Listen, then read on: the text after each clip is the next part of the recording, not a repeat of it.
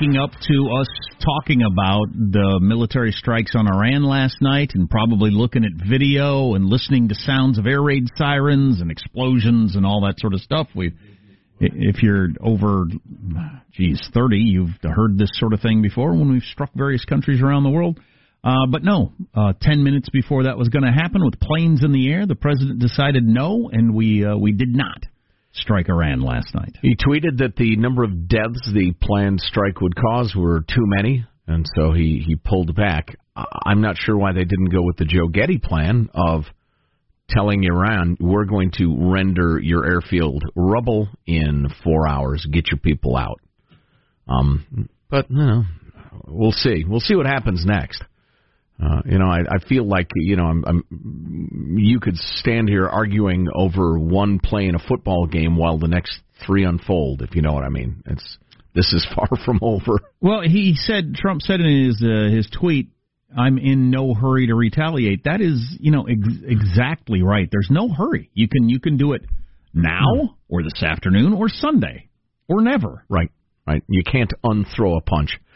I would be shocked absolutely shocked if there are more uh, violent uh, actions by the Iranians, whether on shipping or our uh, manned or unmanned craft or whatever, and and hell didn't come down so, upon them. I think that was two strikes. So, did you see the latest video that the Iran put out? Baseball strikes, showing that there was another plane that we had 30 people on board, that there was another plane with the drone, in Iran saying, "Look, we shot down the drone. We could have shot down this plane, and we didn't." Um, mm. we're supposed to give them credit for that or something, I guess. But the, obviously, that would have been a we strike immediately, all hell breaks loose sort of thing. Right. Uh, 30 people on board. Yep. A little later on, we'll be talking to Missy Ryan, foreign uh, national security reporter for the WAPO. We're also uh, chasing uh, Faisal El Istrabadi, one of our and your favorite guests, expert on the Middle East, uh, super smart guy. Um, so stay tuned for that. Meanwhile, it's funny how the news works. Iran has pushed its way to the uh, top of the uh, you know the pile of things we pay attention to. Uh, let's not forget about old North Korea. Practically the same issue. They don't have a critical oil shipping lane right next to their country, but North Korea still uh, sits there developing nuclear weapons. Fathead is still a mystery. The negotiations are ongoing and probably not going anywhere very fast. And we had an opportunity to have a great long conversation with Anna Fifield of the. Uh, well, she's written for a number of publications. I think she's with the WAPO now. She's their uh, Beijing bureau chief, but she's been to North Korea a lot. She's one of the great experts and writers on North Korea in the world, and has been there a lot, as Jack says. And, and a great conversation with Anna. Um, and we're going to play you a couple excerpts. It's an Armstrong and Getty extra large podcast, wherever podcasts are given away for free because we're stupid. Um, but um, let's talk about uh, let's go with uh, number four. Talk a little bit about uh, the early years of uh, young fathead.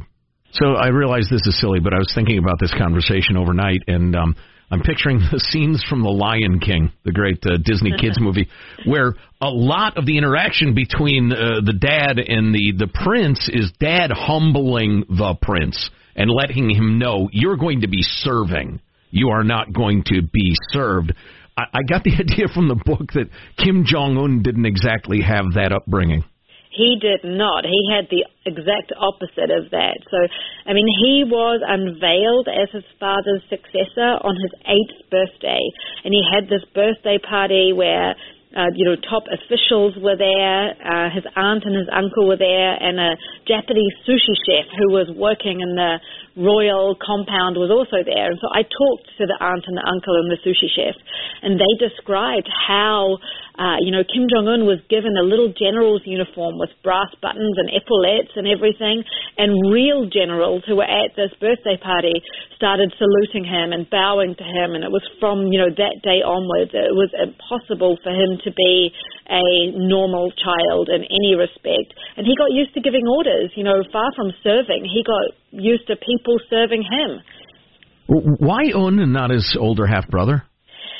Yeah, this is a good question. So, I mean, it's commonly been thought that the older half brother fell out of favor in 2001 when he was caught trying to sneak into Japan. He was trying to go to Disneyland in Tokyo and very embarrassingly got got busted at the airport. Um, uh, but I think he had actually fallen out of favor before that. And the reason I think this is because of the influence of their mothers. So Kim Jong Nam, the oldest son of the third generation, his mother, you know, she moved to Moscow when the boy was three years old. She was really out of the picture. She had a kind of mental breakdown, nervous breakdown, and she was not uh, influential in the regime any longer, even though she never defected from it. Um, whereas Kim Jong Un's mother, she was really like the def- first lady. She was there in North Korea, very ambitious, very powerful, and she was positioning her sons to be the leaders from the get go. So she had Kim Jong Un called the comrade general, and she made sure that they went to the west point of North Korea so they could claim to have the military credentials to lead this country. So I think it was really the mother that was a decisive factor. But, you know, Kim Jong un has an older full brother from the same mother. Um, I think that he was chosen even though he's the younger one because he just had this natural aptitude and he showed some kind of innate ability to be able to do this job. And again, we had a long conversation with Anna about North Korea and Kim and the Kim family and everything like that. It was really interesting. She's she's the best person I've heard talk about this. But we got into the death of his uh, brother. Remember the uh, remember oh, that? the airport snuffing that whole story. So you broke the story, I guess, that young Kim's uh, brother that he uh, he assassinated at the airport was working for the FBI or the CIA. Yeah, that's right. So uh, after Kim Jong Un came into power, he kind of cut off this older brother who was living in exile. So he wasn't getting money from the regime like he used to. Uh, and so I think it was for that reason that he started becoming an informant for the CIA. Uh, also, I heard for the South Korean intelligence service, probably the Japanese as well. You know, he had this unique position where even though he had no relationship with his brother, he had a lot of uh, contact still with people at the top of the regime, and he could have provided uh, very useful intelligence to the CIA about what was going on in North Korea. You know, and the CIA would be grasping at anything they could get because the simple fact is that there is like basically no human intelligence from inside North Korea. Which is one of the reasons the book is so compelling. Uh, and where do you find more of that, Joe? At uh, well, the extra large podcast. Um, wherever podcasts are sold. Yeah. Uh, let's let's do one more. I want right. to do one more. Um, let's do uh, clip number eight. Just a little bit about life in North Korea, uh, and then then we'll uh, we'll bring you up to speed with her thoughts on the current negotiations, uh, the nuclear arms stuff. Clip number eight, please. Although he's improved the capital city based on your writing, when you when you showed up after he'd been in power for a while, you said it was just it was shocking how different it was. Yeah, it was. I mean, yes. So Pyongyang is the showcase capital where the elite live. Uh, they are the people who keep him in power. They are the 1% of North Korea. So he does care about those people because those are his supporters. Those are the people who, um, yeah, keep him in his job. So he's made sure that they get richer and happier and fatter under him. So, I mean, now they're, you know. Literally fatter? Do you mean literally fatter? Yeah, some of them, yeah. I mean, not fat. Nobody's fat in North Korea apart from him. But, you know, they look healthier. They are clearly, you know, their diet has improved. They're getting what they need. You can see it in their faces and in their figures when you go to North Korea. Boy, not starving is the new fat. That's amazing. Yeah. Yeah, but I mean, in in Pyongyang, if people have money, and increasingly they do have money, they can live a relatively good life. You know, probably better than they would live if they escaped to Seoul and just went and became part of the 99%. So, I mean, some people mm. now call Pyongyang Pyonghattan because it does have that kind of New York City kind of feel. I mean, that's an exaggeration, but it's it's to hit on this idea. Yeah, there are skyscrapers, and you can do a yoga class and buy a cappuccino if you wow. have the money. That is mind blowing. And you go out into the countryside and people are fighting to the death over a kernel of corn. That's incredible. Yeah. yeah. People yeah. have no electricity, no running water. You know, they don't even have oxen to uh, plow the fields. You know, it's really so deprived outside of this Pyonghattan area. Wow, that's just astounding. So yeah, you can go to ArmstrongandGetty.com for a quick link to our conversation with Anna Fifield. Uh, it's really just terrific, and the book's really good too. But we asked her. Obviously, we talked for a while about the nuclear negotiations, and um, while she's uh, you know definitely of the mind that Kim Jong Un's a rational actor, the rest of it, she arrives at the same conclusion we have for a long time, and a lot of people have. It's unlikely to be successful The North Koreans are good at stringing you along and kind of making half measures, and and and it, it would be. It's difficult to imagine what would motivate Kim Jong Un to say, "Okay, all right, this is my insurance to keep my regime alive and never be invaded, but I'll give it up." That's a tough nut to crack. Anyway, it's the best person I've heard on North Korea, so I hope you can check that out. I think you're all going to become aware of the name Hunter Biden. That's Joe Biden's son. Uh, he's got a number of uh, irons in the fire. Bit of a uh, complicated fella, got a, it turns a out. hell of a complicated life going on right now. I know how much how much drain that is on the old man, but right. Or or if he was a rotten rotten human, and I think he is actually. What does that have to do with Joe Biden? Potentially a lot. Anyways, there's sex involved. There's there's money involved. There's influence. We'll bring you up to speed on that whole story on the Armstrong and Getty Show.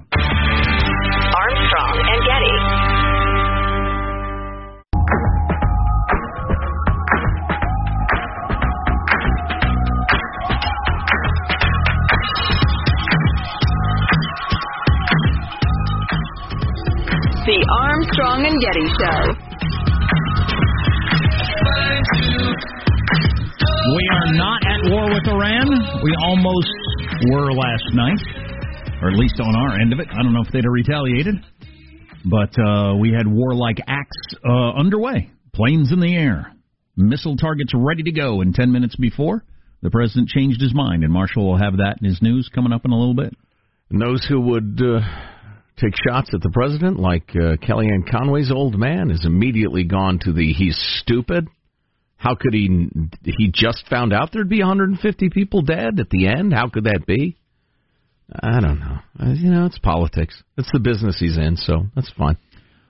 I just, I don't know. I just find it vexing and annoying. I found it annoying when people would ascribe the worst possible explanations to uh, Barack Obama's actions, and I thought he was a terrible president in a lot of ways, just policy wise, but I didn't feel need the need to take unfair shots at him. You know, that's a bad policy. That's a good shot.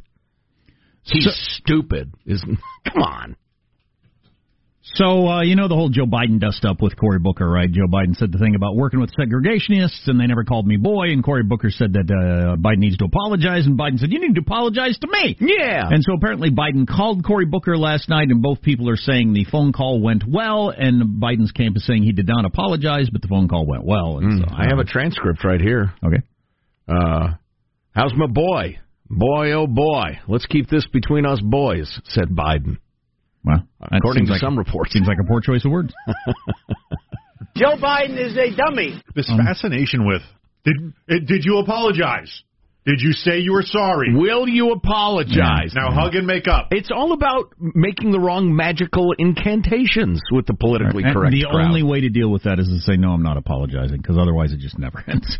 Right. But um, uh, but so Joe Biden's got uh, a son named Hunter Biden and maybe you've been seeing this news story burble up in particularly conservative news about how Hunter Biden made money off of Ukraine and China with the influence of uh, his dad being vice president. Now, that's the important story.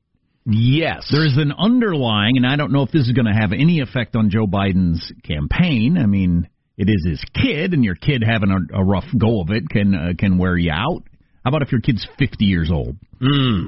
I don't know how much I don't know. I have no. I don't know what that's like. I would hate to have my parents have to answer for my activities at this point in my life. right. You know. But anyway, so he Hunter Biden, who was married to his dead brother's wife. Right. Widow. That, his brother died of cancer. Right. Joe Biden. That's why Joe Biden didn't run for president last time around. And then the living son ended up leaving his family, wife and kids, to marry his deceased brother's wife and joined that film. And it seemed to be for real, and it lasted quite a while and everything like that. Anyway, they got a divorce. And then ten days or a few days ago, he got married to a South Australian Instagram model chick who he'd known for ten days. Yes, really young, hot blonde. Well, and you left out that marriage number two dissolved partly because he'd spent all their money on hookers and drugs and partying. Um, right. So, and now he's got the Arkansas gal. And I did leave out that he got booted out of the military for cocaine abuse. Right. So he seems to have a bit of that. So he got his military career and his first marriage ended at least partially because of his hard partying. Mm. And now he's uh, recently married some young hottie, which might be perfectly fine, but you never know. And and then some woman who looks remarkably like the hottie he married, Yes. from uh, Arkansas, came out yesterday and said she's got uh, his kid. It's ten months old, and I want some money. Oh, that's right. I had it back. I was thinking he married the South African hottie and not the Arkansas doppelganger, but it was the opposite. Okay. So, wow. But anyway, so he, he did a baby with this one in Arkansas, which you know whether he even remembers that relationship, I don't know. But so he's got uh, a, a brand new wife he's known for for weeks. He's got a woman that says, "Hey, this is my kid." Right. That's a lot of pressure. And now, yesterday, Good Morning America, the mainstream media finally took a look at the how did you end up making so money, much money in Ukraine with your dad involved as vice president? Here's the deal. Which could be a scandal, could be. This Hunter Biden is inexplicably put on the boards of various companies that as a you know as a hard partying kicked out of the military for coke what leading light of business? Finds himself on the uh, the board of Burisma Holdings which is doing a bunch of natural gas business in Ukraine. Their company gets investigated for corruption and Joe Biden, famously on tape, and we should have gotten you the tape, but maybe you've heard it. I have many times. Um, tells the story laughingly of how he called up the uh, the Ukraine government and said, "You got to get rid of this prosecutor that's uh, investigating." And uh, the next day, he was gone. Old Joe tells the story. Uh, what?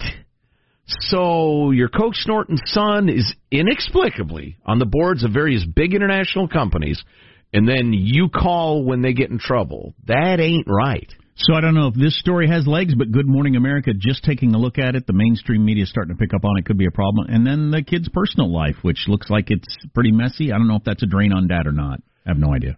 Yeah, there was a book uh, entitled Secret Empires How the American Political Cl- Class Hides Corruption, Enriches Family and Friends that mentions that uh, Hunter and uh, Joe went together on Air Force Two to Beijing.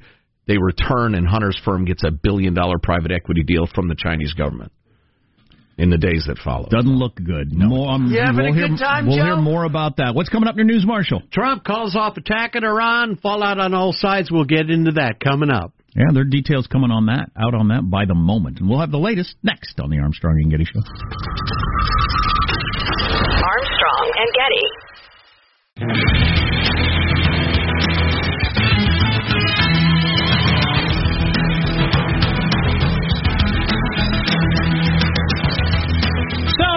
Who knows what twist and turn of history this was, for better or worse? Let's get the news now with Marshall Phillips. Well, President Trump is confirming the U.S. military was cocked and loaded for a retaliatory strike against Iran. Sounds like we were beyond cocked and loaded. We were squeezing the trigger. Yep. In a series of tweets this morning, Trump said he canceled strikes on three Iranian sites at the very last minute. Trump is saying that the airstrikes uh, would not have been proportionate to shooting down an unmanned drone. He said he was told that an estimated 150 people would die in Iran.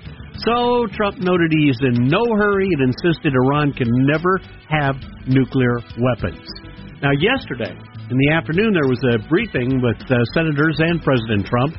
Coming out of the briefing, President or uh, Senator Lindsey Graham came out swinging. So here's what Iran needs to get ready for severe pain inside their country. That their capabilities pale in comparison to ours. We're not going to let them disrupt navigation of the seas, attack our allies and U.S. interests without paying a price. So if they're itching for a fight, they're going to get one. Democrat Senator Chuck Schumer came out of the meeting worried. I told the president that these conflicts have a way of escalating. The president may not intend to go to war here, but we're worried that he and the administration may bumble into a war. It's such a tough call. I mean, you know, you can you can end up in a war by not striking. Right. Because you encourage them to go further, and you end up, and you, you're no you have no choice. So yeah, it's not it's not it's not clear cut ever. It's a tough tough call. It's got to be by far the hardest thing any president ever does, since it's on you completely. Well, it's not supposed to be. But uh, I was listening this morning to some conversation about the authorization for war that Congress passed after 9/11, The fact that that still gets brought up in in these circumstances is crazy. It's practically comedic. It is, So, but so what did that change? so so Congress after 9/11 authorized President Bush to fight back against the terrorists on 9/11, and It was an attempt to exercise the constitutional duty of Congress to declare a war. because only Congress can declare war. So Whatever that means uh, at this point. Ever since then, every everything Bush did, everything Obama did, and everything Trump will do, they use that authorization for. So this is part of Al, Osama bin Laden attacking 9/11 gives the president the right to do anything in Iran, and it's all because. All these people in Congress have no balls and are so cowardly they don't want to have to vote either yes or no. That way they can stand on the sidelines and after it goes wrong, or right. After it goes wrong, they can complain. I wouldn't have done that. Right. Or if it goes I was against it. I, I thought it was a good idea all along. Right. But they will not vote on it because they don't want to have to vo- vote because that's what Obama did with Hillary. Hit, hit her over and over again Right. for authorizing the Iraq War.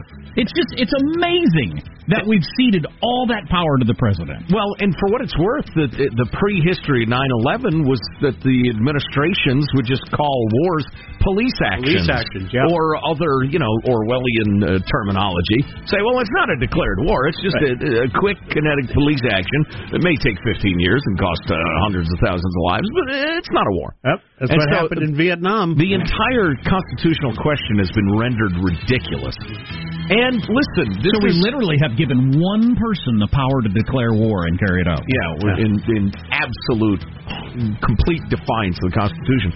On the other hand, I will tell you this: we need a a, a serious discussion, uh, a legislative approach to this question because declaring war, war in general, is so different in the modern era than it was in the 1770s. Fine, sit around and talk 70s, about it, work it out in Congress, come up with something. But the idea that ISIS is part of 9/11, that's what Obama was able to claim, or that this would be part of 9/11 is crazy. Yeah. Meanwhile, today, major airlines from around the world are saying they're rerouting their flights to totally avoid areas around the Strait of Hormuz out of an excess of caution. And they are not giving up in Hong Kong.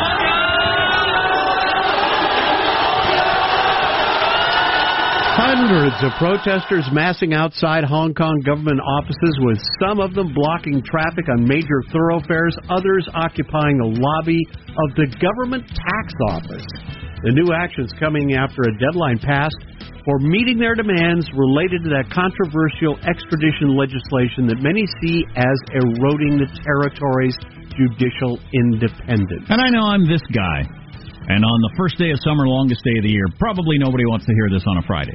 But this is how the past world wars, particularly World War One, has started with people bumbling into war. So if we got into it with Iran, we attack Iran, they fight back, we're in a full-on war. China says now's our time. We're deal dealing with this Hong Kong situation now because nobody's going to say anything. India and Pakistan, Taiwan, maybe. and, and maybe Taiwan, and India and Pakistan say we're going to deal with this whole whose border whatever right now. Right. And and Russia says here's our chance. We're going into these countries that we've had had our and pretty soon everybody's doing everything everywhere. Wow. That's how it happens. Wow. It's been a while since you've worked the World War III beat. It's good to have you back. The first three picks in last night's NBA draft were pretty much as expected. With the first pick in the 2019 NBA Draft, the New Orleans Pelicans select Zion Williamson from Duke University. There you go. There's a team called the Pelicans? yes. So they lost their last great player a couple of weeks ago. And now they got a new great player. Yeah. Hmm. Who's thinking, oh, good. right. that's gotta that's gotta be rough. I don't know if you've been following it, but the U.S. women's national team is on top after their two-zip victory over Sweden at the Heck yeah, 2019 take that, Sweden. Soccer. It's 2 0, Marshall. Go ahead. The On the U.S. pitch. You know, if they hadn't bragged so much after beating that one awful team, I think this story would have caught on more and there'd be more of a thing going. But it kind of they kind of killed it right at the beginning. Well, nobody they showboated all the game long. It was mm, terrible. nobody wanted to jump on the whole train of like building this up. Counterpoint. Keep us out of the net if you don't want us dancing on your faces. Oh, boy. Oh, no. Oh, no. U.S. has now won its first three matches with no goals conceded. That's right. They blanked everybody. Yes, they are destroying people. Has, has, have any of the teams got the ball the ball on our side of the field even? I, in, in game two, after all the pushback from the over celebration, I think one of the goals, the one of the ladies came over and did a little golf clap. Oh, nice. After the thing is just kind of a deal. Like I, I, some I, good sarcasm. I, I'm, I'm a big fan of this team. I can't wait to see him play the actual World Cup proper. Well, and the goalkeeper's getting a chance to study for her uh, MBA. They're in the goal. That's your news. Hey, hey, give me a heads up if the ball comes down here, would you? She says to one of the defenders. I'm Marshall Phillips, the Armstrong Getty Show, the conscience of the nation. So we're going to talk to a national security reporter from the Washington Post about the very latest, and this is a uh, being updated moment by moment story on uh, Trump not pulling the trigger last night.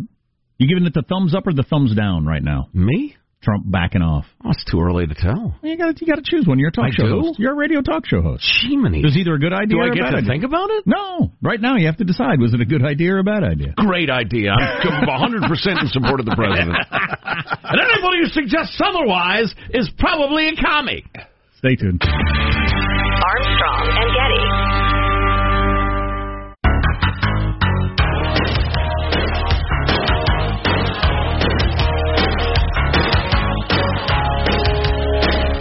The Armstrong and Getty Show.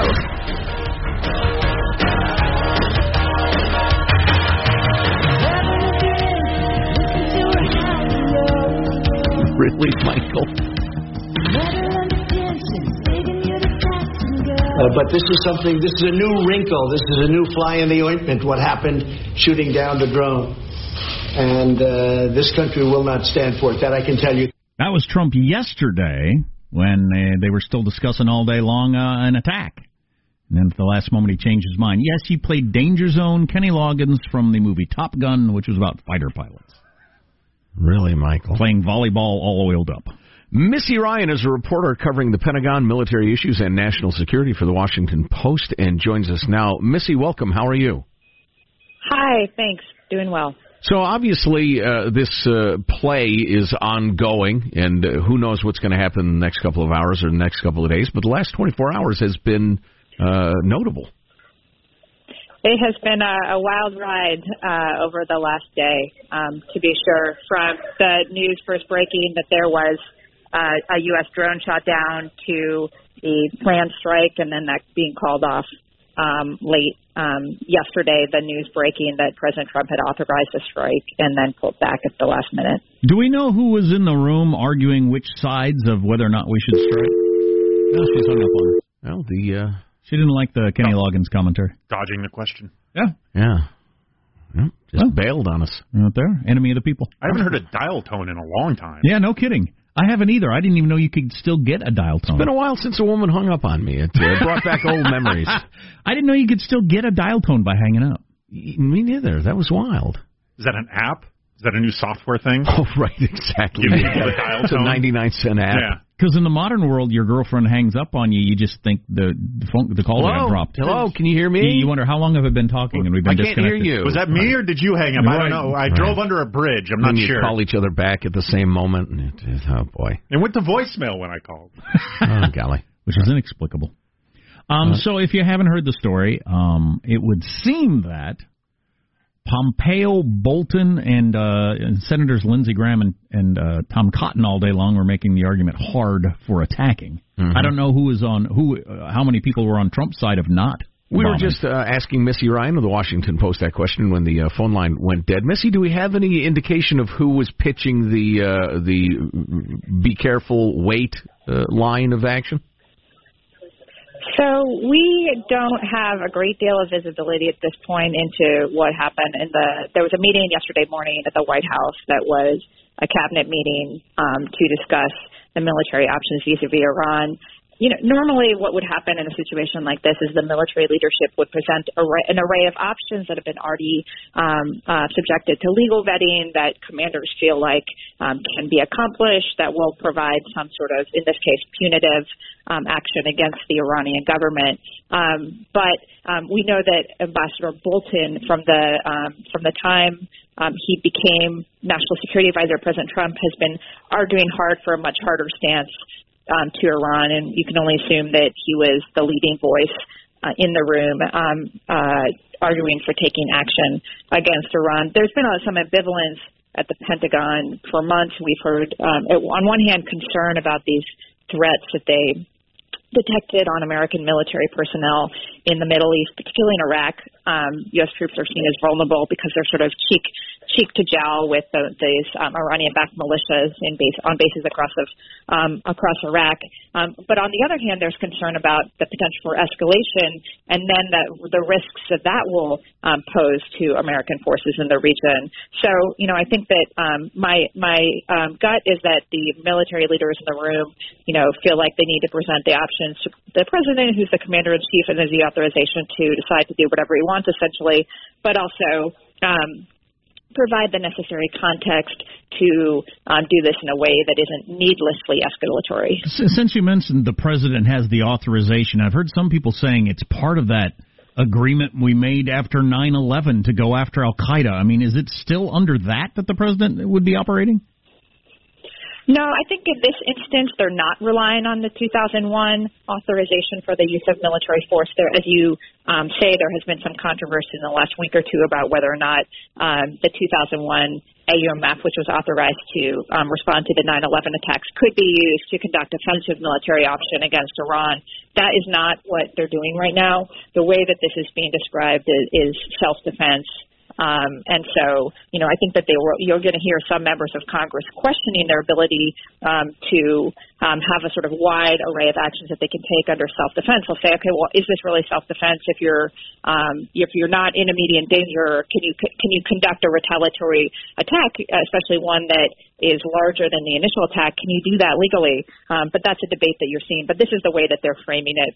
And, and the administration um, um, insist that they have the ability to kind of do whatever they want to defend uh, U.S. security. Well, that seems to have been the history of the last 50 years. Missy Ryan of the Washington Post is on the line. So let's uh, remember the, the big picture here that the Trump administration walked away from the joint agreement and are looking for a better, more productive agreement out of the Iranians, and they are, uh, you know, Iran is definitely suffering under the sanctions. Uh, is there any sign that uh, Iran wants to come to the table to talk about any of this stuff? Uh, in the past, there have been some signs that they would be willing to do so. At the same time, you know, the the message from the Trump administration has been sort of um, that capitulation um, is the only um, uh, path for the Iranians to do so, and that makes it much harder for them politically to be able to, um, uh, you know, talk about negotiating with the United States, which of course is their largest adversary for 40 years. Um, so you know, it's it's difficult for me to imagine a scenario in the near term um, because of this maximum pressure campaign, because of these this very stringent and far-reaching set of conditions that Secretary of State Mike Pompeo has laid out for Iran um, to achieve before it can be, you know, considered a normal country. It's hard to imagine a scenario where the two sides can can, can sit down. Missy Ryan uh, covers the Pentagon, military, national security for the Washington Post. Missy, thanks a million. Great to talk to you. Thanks. Okay, bye. Bye bye back to work, I'm sure. We got this text about the women's soccer team that is trouncing everybody they play. Hasn't Speaking had a, of international relations, another reason nobody cares is that our women's soccer team kneels for our anthem in foreign countries. Does that happen? Is that true or not? Is, I haven't heard anything what? about that. Can somebody Google that? What? Is that the googling? I don't know anything about this. That might not be true. Don't don't don't tell your friends you heard on the Armstrong and Getty show. I don't have any idea. I just read this text. Wow, I'll be danged. I need to know this. That would be troubling. um, uh, duh, yeah. I don't know. I mean, the fact that it's been discussed in recent weeks under the authorization from 9/11, can we get involved with Iran? I just it's, it's so crazy. What a crazy way to run a country. Oh, it's just ridiculous. Because nobody has the guts to to, to argue the the point. Well, and you could talk, you could run around the tree of that discussion for 24 straight hours and get to no conclusion, and everybody would just still be arguing at each other. I find the whole conversation just tiring, honestly. Well, I think it pretty clearly no answer. I think it pretty clearly is not part of the 9/11 attack. It looks like there is a player of the U.S. women's national team who who did kneel uh, during the the anthem, but it's not a team wide thing as far as I think. Get I on can your damn feet. That's ridiculous. you're representing your country in a foreign land and you're taking a knee. Does she say Stop what she's protesting? Um, the the earlier stories I heard interviewed with her, she was upset with the the the removal of pride flags at U.S. embassies around the world, which Right. happened earlier this month or Well, la- it was last just month, an something announcement like that. that. they wouldn't be flying them, but yeah, all right, yeah, yeah. all I, that's okay. that's the best I can tell what her her view was. Super. All right, fine. All of a sudden, I'm just exhausted by the world. Exhausted Yeah. by the world. The Yeah. Joe Getty story. You know, it's uh, cute. Uh, my 19 year old daughter was texting me a little earlier. For some reason, she was asking what time of day she was born. Huh. Um, and I don't know why. I Well, wonder if she came across some sort of article. The time of day you were born determines your personality. Well, or some people believe it's got to do with whether you're a morning person or a night person. I don't believe Is that that right? Yeah. I hadn't- heard that one. Well, she was uh, born via C-section because uh, she was believed to be a giantess um, by the giantess by the uh, obstetrician. No, they just giantess. They thought she was going to be so big that it might uh, injure her and my uh, my darling bride. Uh, and it turns out she was quite strapping, but not nearly as large as thought. But anyway, so yeah, it was a, a C-section. I um, and it's funny going back and forth. I she said thanks, Dad, and I said no problem. I remember it pretty well. It was a really happy day, and she said I'll bet. Um, and it was funny. I was just thinking. I was philosophizing in my mind about how, and I remember my parents making references to that sort of thing when I was a kid. And as a kid, i- it's nice to hear. It's vaguely embarrassing, but you're like, uh, but you look at it as if you are inevitable. I was inevitable. Of course, I was. Of course, I was born. I mean, let's not make that big a deal over the fact that I was born. Naturally, I was born. Um, where from the parents' perspective, the kid is not inevitable. And not at all. And beyond that, which always has blown my mind, you have sex the next day instead of the day you had sex, and you got a completely different person. You're having sex with the same woman, right? Well, right. Okay. But you'd have a completely different Unless you're kid. Hunter Biden. They would look different. They'd act different. They'd have. They'd be different. They'd just be a different person. Yeah, I you know I don't know that much about genetics. I mean, I got the high school version of it down, but uh, which swimmer wins the race matters, right? Right. Much like in the Olympics. But it would have been a different swimmer on a different Just day. like that. I wonder if there's my swimmers better not have been taking a knee. Phone rings during coitus. You decide to stop. You have a different person. I mean, that's mind blowing. You'd stop if the phone rang. I wouldn't. More likely to break my phone. Yeah, or shoot it with a gun. I would say, what phone? You're armed during this scenario. I'll call him back. That's what. That's how he gets excited. He's got to have a gun in the room. It's Oh, wow. weird. Wow, nice. Uh, thank you for that. Don't have time to clarify, unfortunately. Armstrong and Getty.